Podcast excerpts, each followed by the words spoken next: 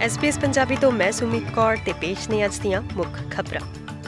Victoria ਵਿਰੋਧੀ ਧਿਰ ਦਾ ਕਹਿਣਾ ਹੈ ਕਿ ਵਿਕਟੋਰੀਆ ਵਿੱਚ ਸੱਭਿਆਚਾਰਕ ਵਿਰਾਸਤ ਕਿਵੇਂ ਕੰਮ ਨਹੀਂ ਕਰ ਰਹੀ, ਇਸ ਬਾਰੇ ਚਿੰਤਾਵਾਂ ਦੇ ਕਾਰਨ ਉਹ ਸੰਧੀ ਦੀ ਗੱਲਬਾਤ ਲਈ ਸਮਰਥਨ ਵਾਪਸ ਲੈ ਰਹੇ ਹਨ।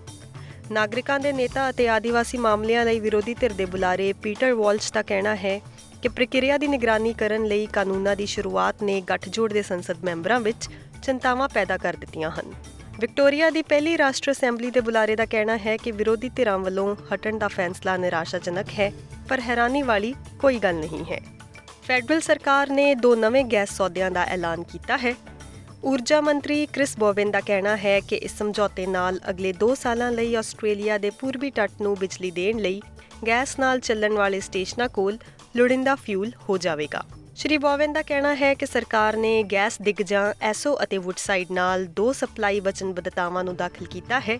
ਨਤੀਜੇ ਵਜੋਂ ਹੁਣ ਅਤੇ 2033 ਦੇ ਵਿਚਕਾਰ 260 ਤੋਂ ਵੱਧ ਪੇਟਾਜੌਲ ਉਪਲਬਧ ਹੋ ਗਏ ਹਨ। ਸ਼੍ਰੀ ਬੋਵਨ ਅਨੁਸਾਰ ਇਹ ਸੌਦਾ ਮੌਸਮੀ ਘਾਟਾ ਦੇ ਜੋਖਮ ਵਾਲੇ ਖੇਤਰਾਂ ਵਿੱਚ ਮੰਗ ਨੂੰ ਹੱਲ ਕਰਨ ਵਿੱਚ ਮਦਦ ਕਰੇਗਾ ਅਤੇ ਗੈਸ ਦੀਆਂ ਕੀਮਤਾਂ ਨੂੰ ਹੇਠਾਂ ਰੱਖੇਗਾ।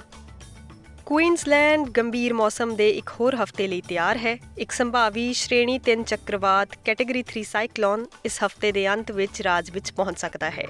ਮੌਸਮ ਵਿਗਿਆਨ ਬਿਊਰੋ, ਹੜ੍ਹ ਅਤੇ ਤੂਫਾਨ ਪ੍ਰਭਾਵਿਤ ਖੇਤਰਾਂ ਵਿੱਚ ਕੁਈਨਜ਼ਲੈਂਡ ਵਾਸੀਆਂ ਨੂੰ ਨਿਯਮਤ ਅਪਡੇਟ ਅਤੇ ਚੇਤਾਵਨੀਆਂ ਪ੍ਰਦਾਨ ਕਰ ਰਿਹਾ ਹੈ ਅਤੇ ਨਿਵਾਸੀਆਂ ਨੂੰ ਸੂਚਿਤ ਰਹਿਣ ਦੀ ਅਪੀਲ ਕਰ ਰਿਹਾ ਹੈ। ਅੱਜ ਕੁਈਨਜ਼ਲੈਂਡ ਦੇ ਕੁਝ ਹਿੱਸਿਆਂ ਦੇ ਨਾਲ-ਨਾਲ ਦੱਖਣੀ ਕੁਈਨਜ਼ਲੈਂਡ ਅਤੇ ਉੱਤਰੀ ਨਿਊ ਸਾਊਥ ਵੇਲਜ਼ ਲਈ ਤੂਫਾਨ ਦੀਆਂ ਚੇਤਾਵਨੀਆਂ ਵੀ ਹਨ। ਅੰਤਰਰਾਸ਼ਟਰੀ ਖਬਰਸਾਰ ਵਿੱਚ ਭਾਰਤ ਦੀ ਗੱਲ ਕਰੀਏ ਤਾਂ ਭਾਰਤ ਦੇ ਉੱਤਰ ਪ੍ਰਦੇਸ਼ ਰਾਜ ਵਿੱਚ ਰਾਮ ਮੰਦਿਰ ਦਾ ਉਦਘਾਟਨ ਅੱਜ 22 ਜਨਵਰੀ ਨੂੰ ਹੋਣ ਜਾ ਰਿਹਾ ਹੈ, ਜਿਵੇਂ ਕਿ ਲੱਖਾਂ ਲੋਕ ਲਾਈਵ ਟੈਲੀਕਾਸਟ ਅਤੇ ਧਾਰਮਿਕ ਨਿਰੀਖਣਾਂ ਦੁਆਰਾ ਇਸ ਸ਼ਾਨਦਾਰ ਸਮਾਰੋਹ ਦਾ ਹਿੱਸਾ ਬਣ ਰਹੇ ਹਨ। ਇਸ ਸਮਾਗਮ ਨੂੰ ਲੈ ਕੇ ਰਲੀ ਮਿਲੀ ਪ੍ਰਤੀਕਿਰਿਆ ਮਿਲ ਰਹੀ ਹੈ। ਆਸਟ੍ਰੇਲੀਅਨ ਬਿਊਰੋ ਆਫ ਸਟੈਟਿਸਟਿਕਸ ਦੁਆਰਾ 2021 ਦੀ ਜਨਗਣਨਾ ਦੇ ਅਨੁਸਾਰ ਹਿੰਦੂ ਧਰਮ ਆਸਟ੍ਰੇਲੀਆ ਦੀ ਕੁੱਲ ਆਬਾਦੀ ਦਾ 2.7% ਬਣਦਾ ਹੈ। ਜ਼ਿਕਰਯੋਗ ਹੈ ਕਿ 1992 ਵਿੱਚ ਕੱਟੜਪੰਥੀਆਂ ਦੁਆਰਾ ਬਾਬਰੀ ਮਸਜਿਦ ਨੂੰ ਤਬਾਹ ਕਰਨ ਤੋਂ ਬਾਅਦ ਦਹਾਕਿਆਂ ਤੋਂ ਇਸ ਸਥਾਨ ਵਿਵਾਦ ਦੇ ਕੇਂਦਰ ਵਿੱਚ ਰਿਹਾ ਹੈ, ਜਿਸ ਕਾਰਨ ਦੰਗਿਆਂ ਵਿੱਚ ਲਗਭਗ 2000 ਲੋਕ ਮਾਰੇ ਗਏ ਸਨ। ਜਿੱਥੇ ਆਸਟ੍ਰੇਲੀਆ ਦੇ ਬਹੁਤ ਸਾਰੇ ਭਾਰਤੀ ਹਿੰਦੂ ਪਰਿਵਾਰ ਦੇਸ਼ ਭਰ ਦੇ ਮੰਦਰਾਂ ਵਿੱਚ ਸਮਾਗਮ ਮਨਾ ਰਹੇ ਹਨ ਕਈਆਂ ਨੇ ਆਪਣੀਆਂ ਚਿੰਤਾਵਾਂ ਵੀ ਪ੍ਰਗਟ ਕੀਤੀਆਂ ਹਨ। ਮੰਦਰ ਦੇ ਖੁੱਲਣ ਤੇ ਚਿੰਤਾ ਜ਼ਾਹਿਰ ਕਰਨ ਵਾਲਿਆਂ ਦਾ ਕਹਿਣਾ ਹੈ ਕਿ ਉਹ ਮੰਦਰ ਦੇ ਖੁੱਲਣ ਨੂੰ ਧਾਰਮਿਕ ਨਾਲੋਂ ਜ਼ਿਆਦਾ ਸਿਆਸੀ ਸਮਝਦੇ ਹਨ, ਕਿਉਂਕਿ ਪ੍ਰਧਾਨ ਮੰਤਰੀ ਨਰਿੰਦਰ ਮੋਦੀ ਆਉਣ ਵਾਲੀਆਂ ਚੋਣਾਂ ਵਿੱਚ ਤੀਜਾ ਕਾਰਜਕਾਲ ਚਾਹੁੰਦੇ ਹਨ।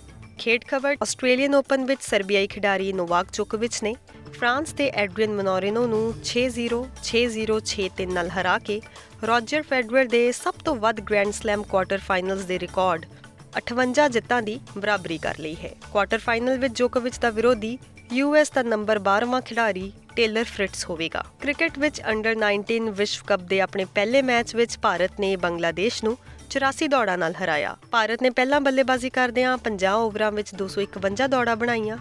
ਜਿੱਤ ਲਈ 252 ਦੌੜਾਂ ਦੇ ਟੀਚੇ ਦਾ ਪਿੱਛਾ ਕਰਦਿਆਂ ਬੰਗਲਾਦੇਸ਼ ਦੀ ਟੀਮ 45.5 ਓਵਰਾਂ ਵਿੱਚ 167 ਦੌੜਾਂ ਤੇ ਆਊਟ ਹੋ ਗਈ। ਐਸਪੀਐਸ ਪੰਜਾਬੀ ਤੋਂ ਮੈਂ ਸੁਮੀਤ ਕੌਰ ਤੇ ਸਨਜ ਦੀਆਂ ਖਾਸ-ਖਾਸ ਖਬਰਾਂ।